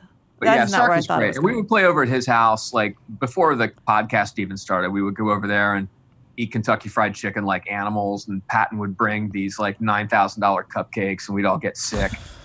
Magnolia, uh, but it was a lot of fun. It was, you know, Brian was always a barbarian, and I was always an elf, and Ken was always some weirdo, and it, it just it, most of that tradition has continued. Yeah. yeah. And now we figured out a way to monetize it. Yeah, ka-ching.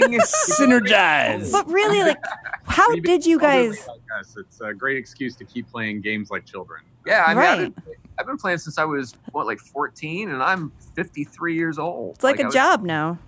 Yeah, it's great. If I went back in time and, and could tell myself that I would be playing Dungeons and Dragons professionally in my fifties, I would probably help the jocks pants me.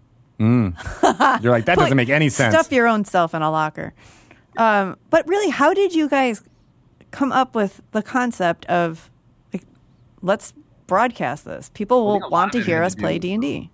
A lot of it had to do with just how famous Brian was. I mean, he, you know, was uh, a writer and star of Mister Show, the sketch show yeah. in, the, in the nineties.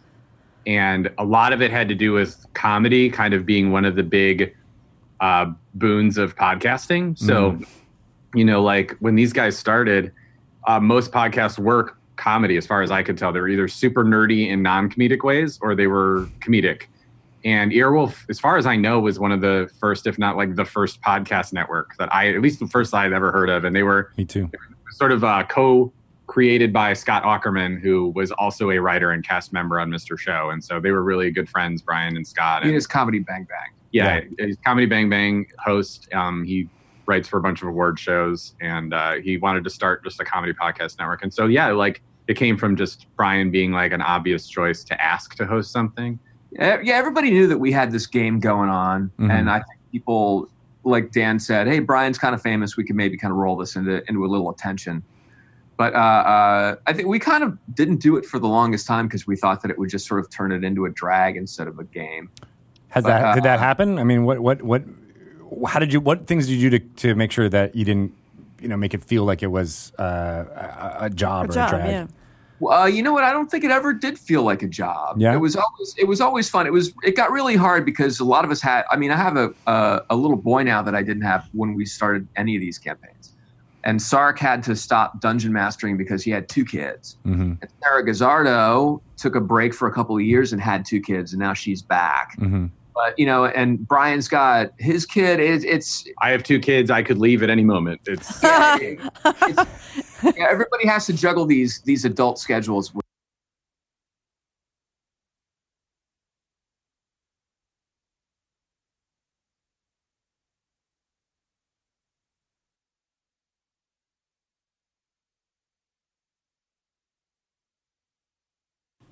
the whole time. And by comedy, oh. I mean like friends bullshitting. Like that. It, like yeah. like when I'm dungeon mastering, I know very very much that like I might accidentally talk over a joke, but if I if I can listen to the joke happen and not step on the joke just to make a game happen, that's the better call. Like we we have people listening, and and I take that to be like a huge gift. Mm. You know, like I, I why why why bother uh, doing a thing that has comedy attached to it if the comedy isn't as, as fun as possible? And these guys are all super naturally funny, and uh, I, I I enjoy being the straight man on the podcast right now as much as I like being funny and playing characters and stuff. It's straight man's the hardest part. It is. Yep. That's most fun. I'm that Smothers. Uh. How did your game, game group... like Smothers, it's got to be good. Oh, I'm thinking of um, Smucker Jelly. That was good. How did your your game group originally... I know you guys have said... You said you've been playing together for years, but how did you originally... Because you started playing as adults. Mm-hmm. It was it was a Halo how did group. It, how did it start? Well, I think Halo Jerry group. and Jerry and uh, and Ken and Sark, they knew each other from Halo, and they would play video games and okay. stuff. Everybody was sort of connected that way a little bit. Yeah. And then uh, uh, everybody who played D and D knew every, who knew the other people who played D and D. So when the game started, it, it was just sort of like the beginning of Gumball Rally. Just Gumball, Gumball, Gumball.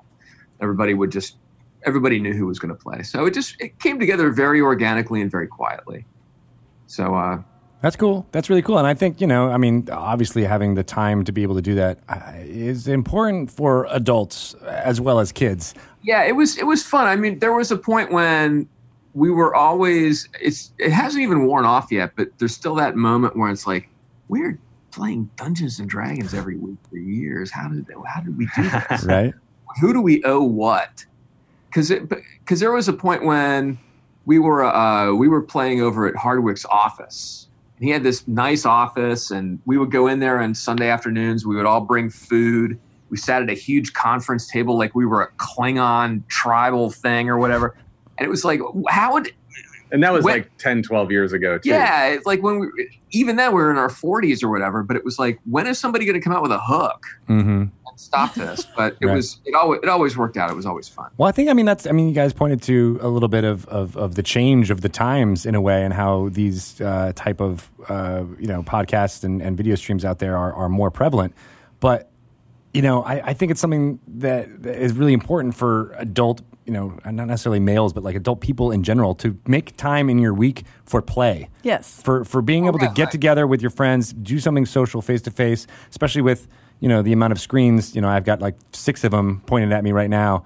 Uh, but like, you know, there's something really great about having that face-to-face connection. And you guys just happen to be, uh, uh, you know, preternaturally funny. So it makes it all entertaining as it's happening. But even without the microphones and the cameras on, I think it's really important. I think that that idea about Dungeons and Dragons being that thing that brings people together is the the thing that has changed over the last five or ten years.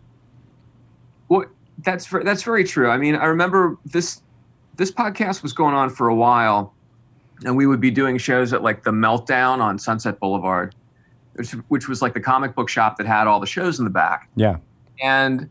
Uh, and more and more you would go into Meltdown, and I would see like sign-up sheets for D and D games, and you would start hearing about more people getting D and D games together. And people were always contacting us online going, hey, we're listening to the podcast. We're going to start our own group. Right. So it was, I mean, it certainly wasn't because of us, but we happened to be already kind of doing it when this renaissance for Dungeons and Dragons became started to happen, where it became acceptable and fun, and people started to discover it again. I mean, it never really went away, but people started going, hey, we could play D and D. Why aren't we not playing D and D? Yeah. So more people started doing that, I think, which was, uh, uh, and then it just, it really did explode over like a year or two. There was a point when it went from zero to everyone. Yeah, for sure. So, uh, yeah, and no complaints. More people playing, the better. So you guys played, you started playing when you were kids, teenagers? Yeah, yeah. I, I was probably... Uh, I was just telling is like uh, when second edition came out is when I first really played. The complete book of elves and the complete book of fighters and all those. I, used to, I had I uh, my favorite book was the the monster manual, the the, mm. the monsters manual. I would just I would I would try to memorize everything. I remember there was, I think it might have even been third edition when there was a book that came out of like, it was like additional monsters. I think it was called, what was it called? It's something. Fiend Folio. It was something like that, right? But it had monster in the title, and um, it was just like, it didn't have as many character blocks as it just had like lore, and and it was like, like I, that's where I, I started falling in love with like random drow gods mm. who who like were in this insane pantheon. Um, and uh, yeah, yeah. I love, I love, I loved, uh, I loved it for around. When did you? What was? Were you pre eighty-eight? Can you beat eighty-eight? Oh yeah, yeah. Because you were fourteen, you said. So do yeah, the I math. Was, I was playing seventies, seventy-nine, or eighty. Dang. Because I graduated from high school in eighty-three, and I was playing with those guys in ninth grade. Dang. And it was like they had started playing. My friends started playing a group in my neighborhood, and my friend Dave Bailey uh, had to dungeon master that night, so they had me drive his wizard Astariol. I had never played before, and I was just sitting there. I have had such a blast, and I was like, uh, okay, this guy's going to attack you, what do you want to do? And I go, I'll attack I'll attack him with my dagger, and Dave would just start sweating. No, don't, you're going to get me killed. Made out of like balsa wood. Yeah, because you had like one spell that you could cast at that time, and you're like, I'm not going to use that, but yeah, I'll, I'll, I'll attack him with a, what do I have, a pan? Do I, can I get a pan? uh, watching him just blanch. But, uh, and then that night I was just hooked. And then it was just me walking around high school with my books for the rest of the rest of time. And then I would, I also played like Traveler. I was a huge Traveler mm. guy. Uh, and I would run those campaigns. And then my friends and I would all like rotate and stuff. But I had, it was it was much smaller back then. It was like it was back in the days where uh, if people heard that I played Dungeons and Dragons, I would get punched. So, right know, now people are like high, high five, right? Nice. Now they're all trying yeah. to play now with I'm you. Getting high fives from the people that would punch me. The exact same people. They're like, "I'm sorry, I punched you." Can I get your D and D game now? They don't remember that they beat up nerds. They That's don't true. have they don't have long term memory. So that's very true. Yeah. Um, I'm I'm very happy that that's all changed. But uh, uh, what about uh, this new campaign? Like, what what is exciting about playing the new character? I love that you remembered this, the wizard of this uh, of this. Oh, Astariol. Astariol. That's a great name, by the way. You know, way. and I'm, I'm hoping it's yeah, a great seventies wizard's name. It is. Uh, what's your, what's your new ex- character? I'm playing an I'm playing a druid. I've never played a druid. Ooh. Before. I've never played a druid, so I'm playing Doctor Uid. Doctor Uvid the Druid? Uh, I'm, a, I'm a sort of a professor. I lost my tenure after a, something went wrong in the lab and gave me strange powers. Now I live in the woods. And I just want to get my tenure back! My tenure! Just, you know, it's either that or play a, play a hippie. Yeah. yeah I mean, and, it's uh, kind of the same. I, I, you know, I, I, I'm sorry, I don't want to like talk over Dan. Uh, we were talking about something earlier. I think the, the hard part when you're trying to come up with a new campaign, I think the worst part is like you try to think up this character, and then you go, oh, he'll be like this. Oh, and then he'll do this. No, I'll have him be this kind of guy. And then the second you start playing, you find out who that person is. Mm. And that person might not have anything to do with the way you out, outfitted him or the spells that you picked or whatever. But I think that's the most fun of a new campaign is finding out who this character turns into. Yeah, we're we're uh, we're we're trying something. Uh, it feels like, like what we set up was exactly like the last couple of times. I mean, like I, in, in most ways, it, it feels like we are just trying to stick with what's worked. But um, I like a couple of happy accidents. Like three of the five party members happen to be different kinds of half elves.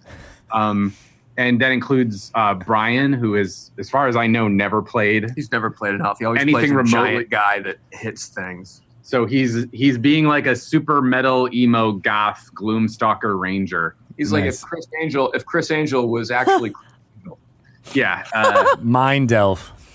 And he's a half drow, which I loved. I, I was like, Brian, really? He was like, yeah, and so, uh, it's metal. Uh, and, um, and, you know, Sarah is a half sun elf, and like all, all three of these guys' elves are so different from each other that it was kind of like on paper, sure, having three half elves sounds like it might be boring, but they, uh, like Blaine is obviously completely deranged, um, both in real life and in this game. His character has been living in the woods so long. He's half wood elf, and he's just, uh, his wood elf. It, wood elf. His uh, I don't think hair he would. Are made of moss. His his arm hair is watercress, uh, and he he's just he's a mess. And then you've got the goth guy, the sun elf that Sarah plays is uh, Tempest Cleric, who uh, she's like a Robin Hood sailor type. I mean, like they're very different. And um, the other two are a mechanical man and an Aarakocra. So oh, it, I, nice. The party mechanics are great, um, and Blaine is doing a lot of uh, very intense role-playing, as you've noticed. Uh, he has Doctor Uid's voice down, and he's he's already just yelled at people and freaked out, and he's got this uh, character flaw where doing any magic uh, is like a charisma saving throw for him, so he has to look. It hurts when I spell! Uh, uh, and yeah, some people have secrets going into this one. A couple of uh, our players were were like, hey, what if I had all this insane stuff in my backstory? And I was like, that is not a problem for me. That sounds good. As long as I can use it. Which most people probably do when they play Dungeons and Dragons. But, you know, because we put comedy first, I think that'll be a fun element that will slowly unfold. And um, I'm obsessed with maps. So I had this nice guy, Sean Bryant, who does uh, concept art for, like, DreamWorks. And a bunch of people do this map. Um And so in the first episode of the campaign, a comet hits the planet and blows two giant holes in the continent. And then they got a map and they try, had to, after being frozen in ice for ten years, had to try to remember uh, parts of the map. Uh, oh. So uh, that's that's about where we are so far. Um, and uh, it's how been do you, fun. How do you guys uh, like produce it? Because I remember I was asking like, oh, and you were like, I don't know. It could, who knows? Like, are you guys doing like a session a week still and then just putting that up uh, the following week? We do like two sessions every two weeks. So we release on, uh, one episode a week. We're, like Blaine was saying, we have kids and, and, uh, and day jobs and such. And so, you know, we'll sit down for two hours. I mean, it, it feels weird to play for only two hours. I assume most yeah. people... Like when I was a kid and in college and or whatever, and I would try to play, it would be like you show up at your friend's house at eleven a.m., you start playing while you order pizza for lunch, you play for five hours, you order your second pizza for dinner, yeah. and then you finish around whenever everyone gets sleepy. Like uh, Stranger so, Things style. Yep. Yeah. Marathon sessions. So, you know, we, we try we, we play two hours in an evening and then record or, or release uh, one of those hours each week. Yeah, we're we're exhausted. Yeah, we're elderly people. Yeah, it's like Brian. Kids, uh, kids are exhausting. Yeah, between between the first hour and the second hour, Brian's like, okay, I'm gonna go tuck my kid in and doze off vaping. Yeah, and, and yeah, like uh, we we do have bonus. We also do bonus episodes twice a month. Um, on top of that, uh, and we like Joe Manganiello's been on a couple times. We, Ooh, Joe Manganiello. You guys like abs, right? Check this out. Have, That's where all the comparisons started. Uh, but we have all our comedy friends on, writer friends, musician friends. We've had Scotty in from Anthrax on, and oh, Brendan oh my from God. Uh, Apocalypse. And we had uh, Dana Gould on last night. Yeah, oh, from those people, Simpsons. Yes, very legendary. Cool. So, what's that like uh, integrating guests, especially ones that may not?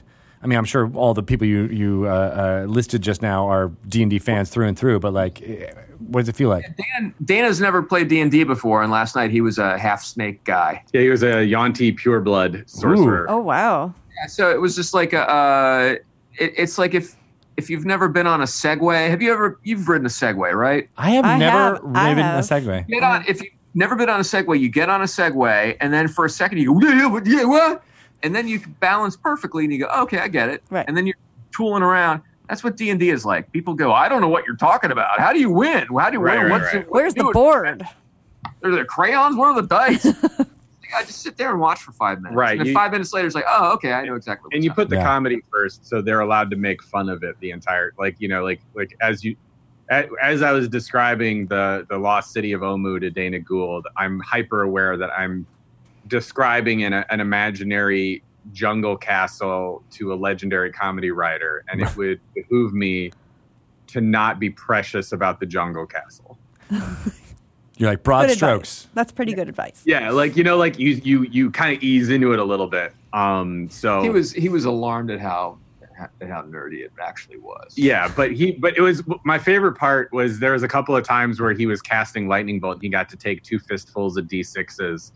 And you could just see when he rolled low, it, he was emotionally devastated. Like, even though he like he rolled like a five on six d six. What?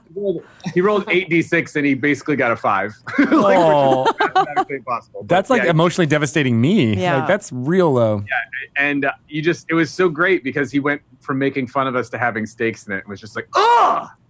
Yeah, got, got mad at the dice. Yeah. That's I, I like that. Yep. That's how it, that's how it works. As soon as you start rolling dice, it does definitely feel like you're yep. you're you're invested. So yep, good job I got on all you guys. These dice for this game, and uh, I'm not sure if I like any of them. I always try to get new dice for a game. I think I burn them all out on a campaign. Do but you, all our all our dice are rolling. We were rolling so bad last night, botchtastic. Luckily, it was a bonus episode, so it just meant that you you almost got characters killed that could come back to life, and it was we're not worrying too much about canon or anything like that. It's just a bad dream. Do you guys exactly. do the, the, the dice jail thing or meltdown dice that uh, have plagued you? Uh, Any metal no. rituals? Uh, I, mean, I'm lucky. I don't have a character per se, so I, what, what do you? What, do, do, what, what do you have any current? Uh, uh, what do you call it? Uh, jinxes you got to work off or supernatural? I usually I used to do it a lot. Is before every game, I'll roll all my dice until they all hit the highest number and then set them aside, keep rolling until they're all the highest, and then when that's over I'll do it all until they all come up one. Oh oh it's, uh, just get it out of their system. Yeah, and then I and then I cut myself to feel something, anything. With the dice shards uh, after you've smashed them. Yeah, I love uh, I love dice. I got a three-sided at Comic-Con. Ooh. Wow. It's bizarre, but I love it. I love the weird, like, seven-sided die and, and you know, odd numbers. I want to get those uh, level-up dice where you need a black light to read the numbers on them. That seems Ooh. way over the top, but I'm into it. It's very you practical. Can also, if they have dandruff when they go to a party. I know. I was just going to say, the, beware with the black light I know, reveals. In your D and D games. Ugh. You're like, what is? What are these splotches all over What's the table? This looks like the bedspread. It is that Brian's house. Yeah. Down here. Ah, nice. So, oh, no free arm. When you guys are, when you're starting a new campaign, do you? So you're saying that you know there's the three half elves in this campaign. Does does that inform how you're going to run your campaign, Dan, or is it kind of vice versa? You tell them like, here's where we are, here's what is about to happen. Go create characters. I built out a continent where like no matter what race they picked, we would work in somehow how they got there, and. Um, You know, uh, like Blaine said, he wanted his character to have worked at Half Elf University, and he old one to you, and he's completely uh, mentally um, uh, broken. So, like, I had tenure, Dan. tenure. I already I love this guy. For it. I worked hard for it. All I have it's to all do gone. Is- make Half Elf University exist on some level, and it's it, it'll you know like, not just online, but a couple of the characters have backstories that could intersect without them knowing it, and I like playing a couple of uh, those cards as as long as possible, like waiting, holding them, um, and uh, I, I mean, yeah, this is, I, I when it comes to character creation, I just try to stay out of the way as much as possible and just encourage them to come up with as much as possible, um, especially for the main campaign. It's not like Dana Gould where he was like, can you just make a character for me? And then we're on the air. And I'm like, can you name that character, Dana? So you have a little bit of a stake in it. And, and he, he named Nipsey. Um, but uh, like that's, that's stakes. Yep. But these guys all know, like if they if they put thought into it, it'll be more fun for them. Yeah. And, And Blaine is uh, Blaine is uh, frightening me with how funny he is with this in- intensity. Yeah, shit. yeah. So I, I right. keep going. Come uh, on. Keep going. Come on. Come on. Blaine sucks now that I have his money. Um, big bills. What are you doing? Get, giving me even pretend. Hey, uh, I, I'm a I'm a father in my fifties. I got to flash a wad when I go down to the Moose Lodge. You can't just flash your... Lodge. What camera am I in? But yeah, I should have said Elks. It's got a hard K in it. If you ever want to uh, run a campaign and actually worry about that stuff, I say great, but why not just...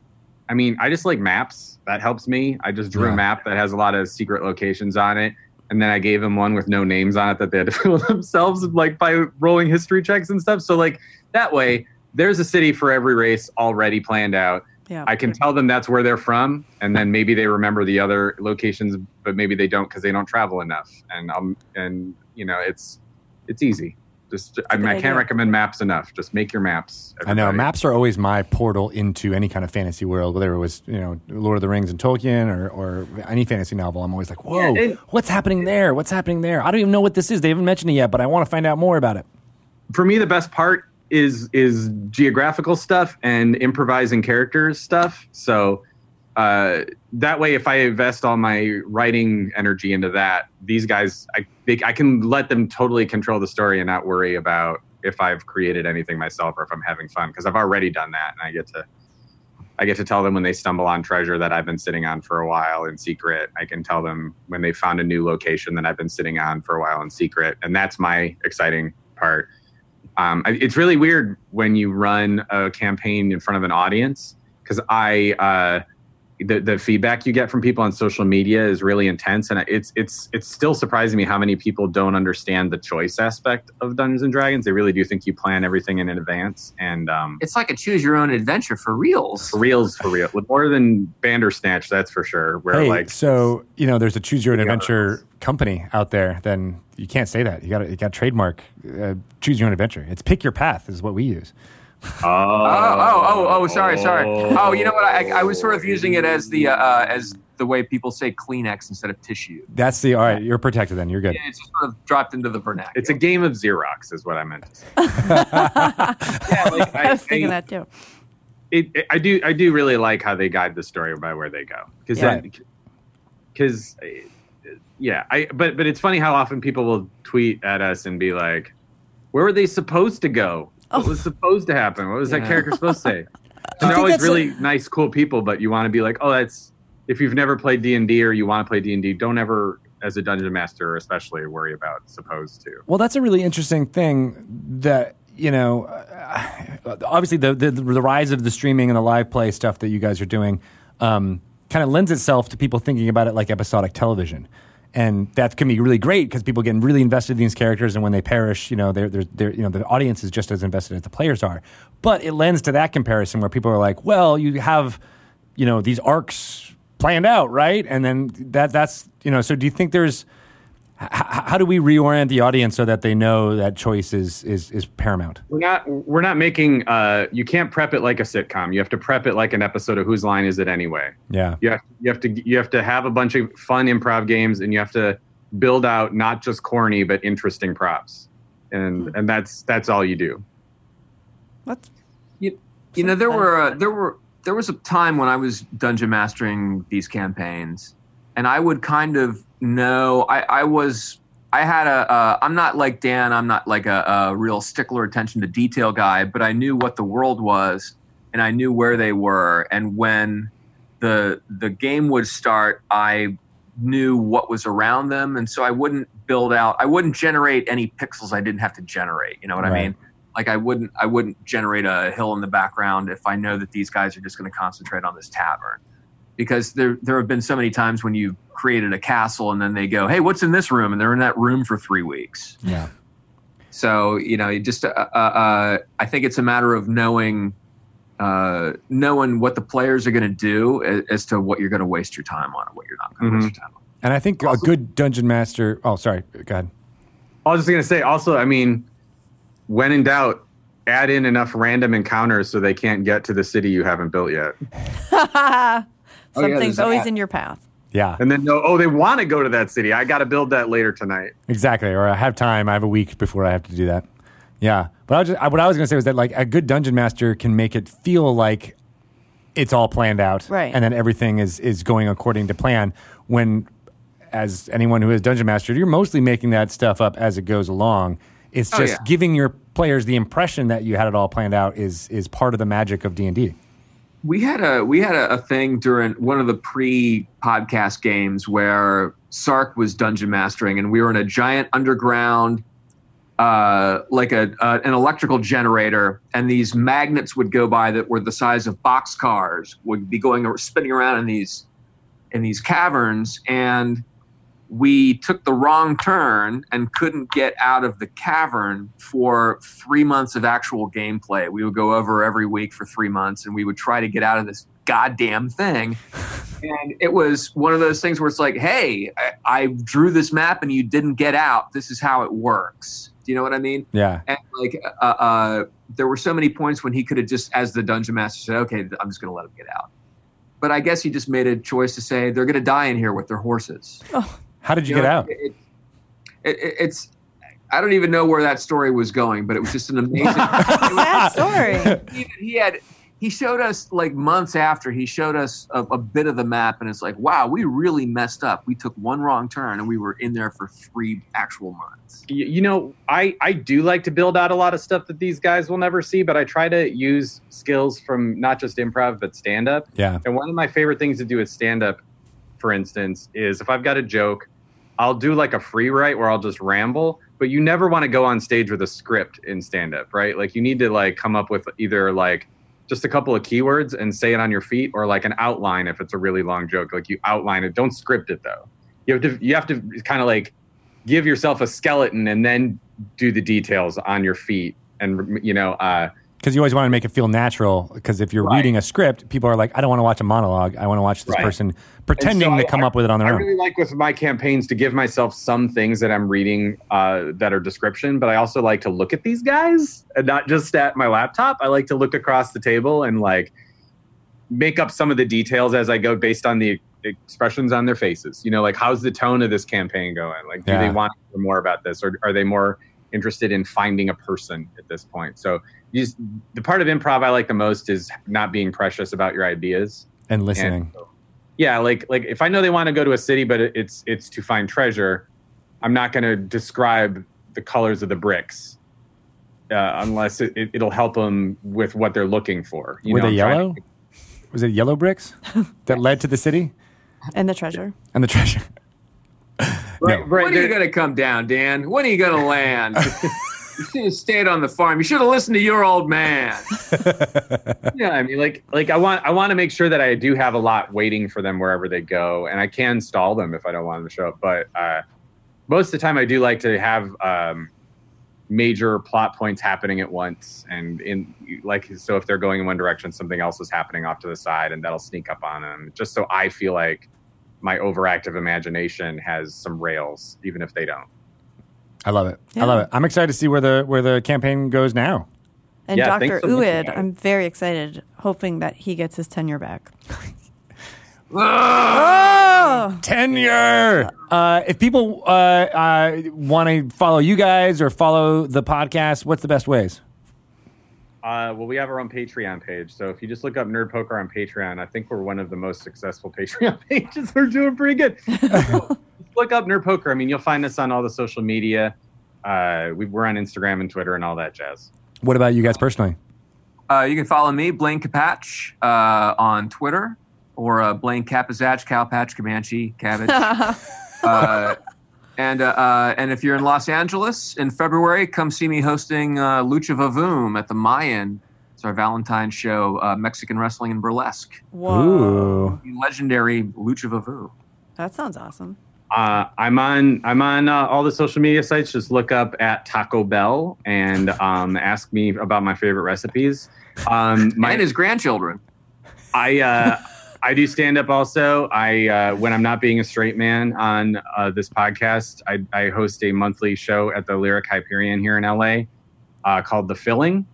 And in February, the lineup has uh, Deborah DiGiovanni, uh, Jen Kirkman, Ron nice. Funches. It'll be really a fun show. So uh, if anyone's watching's in the L A area, uh, just check it out. It's called The Filling.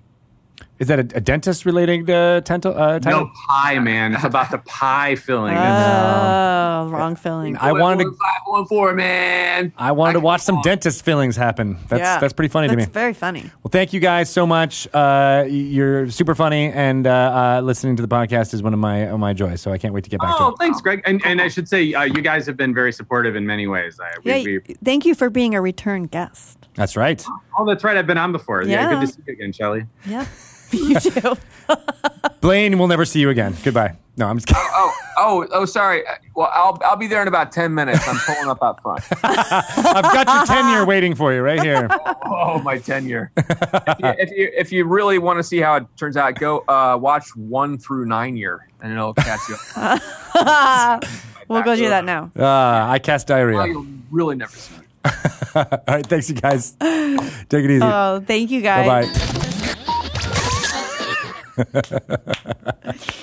Best interview ever. I enjoyed uh, that interview extensively. Totally. Yes. Funny, uh, funny guys. I think we laughed. Um, I cried a little. I believe you did cry, but I thought that was because you were laughing. No. No? Those were like tears of sadness. Not tears of joy. No, joy, joy all around. Sparking joy. Everywhere yep. you walk. Without having to fold your, roll up your T-shirts and shove them in a drawer. Exactly. Are you watching that show? The Tidying what? Up? I am not watching that show, oh. uh, although I support Tidying Up right. in general. Right. Um, I think I think Aaron and I live our lives a little bit like that. I mean, not to say Tidy? We don't have. Yeah. We definitely are like, get it out of here. And I'll say, I don't think we've we've done the uh, does this bring you joy anymore you thing, but I do say to our kids being like, you haven't played with this thing in like three point five right. years. And that's when they decide. It's out. It's super joyous and their most favorite toy in the world. Yeah, and they're like, no, get it out. And yeah. I think uh, I'm instilling, you know, that uh, that kind of self-editing of stuff. I love to do that. Yeah. That's the kind of editing I am good at. See? Throwing away other people's stuff. Not my own. It's Marie Kondo and Shelley Mazenoble right. teaming up. No joy. Yeah. No you, joy. You heard it here first. uh, well, thank you again uh, to uh, Dan and Blaine for stopping by. Uh, uh, we really enjoyed that conversation um, and want to let everyone know that you can follow everything about Dungeons and Dragons in a bunch of different ways. What are those ways? Well, there is uh, on Twitter. You can follow uh, wizards underscore D N D there on the Twitters. Okay. On Facebook, we are there as well. Um, and uh, one thing I want to make sure people know about is Dragon Plus. You yes. can download that onto your Android or iOS phone and get bi-monthly updates about what's happening in the world with in-depth Um, articles uh, with partners and people who are developing stuff uh, of interest to you. Uh, but I like the artwork. I think is one of the best parts. The covers. Of, the covers are Love great. Love the covers. Um, the internals uh, artwork uh, is is fantabulous, and we're always looking at ways to expand that. So uh, check it out. Yep. And uh, there will be a new issue Do in that. February, but there is lots of great ish- back issues available. Uh, as I said, on your phone, uh, the Dragon Plus app. Look for it where you get the apps for your phone. But it's also on the web, dragon mag dot com. Easy. Easy peasy. Yep. Um, where can people find out about Avalon Hill? You stuff? Can go to Avalon Hill two, number two, on Twitter. Mm-hmm. Or on... or on Facebook. Yeah. Yeah. Sweet. Right. And then you're at Shelly Moo. And I'm at Shelly Moo on the Twitters. And oh, you are... At Greg Tito. That's unique. It is. Mm-hmm. I'm the only dude that's got it right now. Right. Anyway, uh, and then I'm also on Instagram at Greg underscore Tito. Right. I put lots of the pictures up on there, uh, including ones from uh, my recent trip to the state capitol. Oh, I love it. Yeah. I saw those. Good stuff. Looks nice. Um, and what about your Bachelor recaps? You want to point people to you them? You can go to shelley mazenoble dot com. I haven't really... I'm. You said you had a backlog last time. I you do, still... and I still do. Um... So if you want them in a timely manner, don't don't expect that. Okay, but but they'll they'll be they'll up there. be there. All previous you know ninety-five like, seasons are are, are recapped on there. Yeah, right. There's a lot of them. Yeah, I'm I'm just behind on this season. Well, for, I know there's a lot of fans out there that rewatch Bachelor uh, seasons, so you can read your recaps as you're doing that. Mm-hmm. There's some good ones. I think Ben Higgins as the Bachelor season was one of my best recaps because I hated him. Check it out if you can. Uh, thanks, everybody. I think uh, that's it. Do you see this, This like, really, what is that? What is that? I don't think you should touch it. What if I just pulled out this one rock? I don't, don't and then it, think oh, you should touch. Ow! Oh! Ow!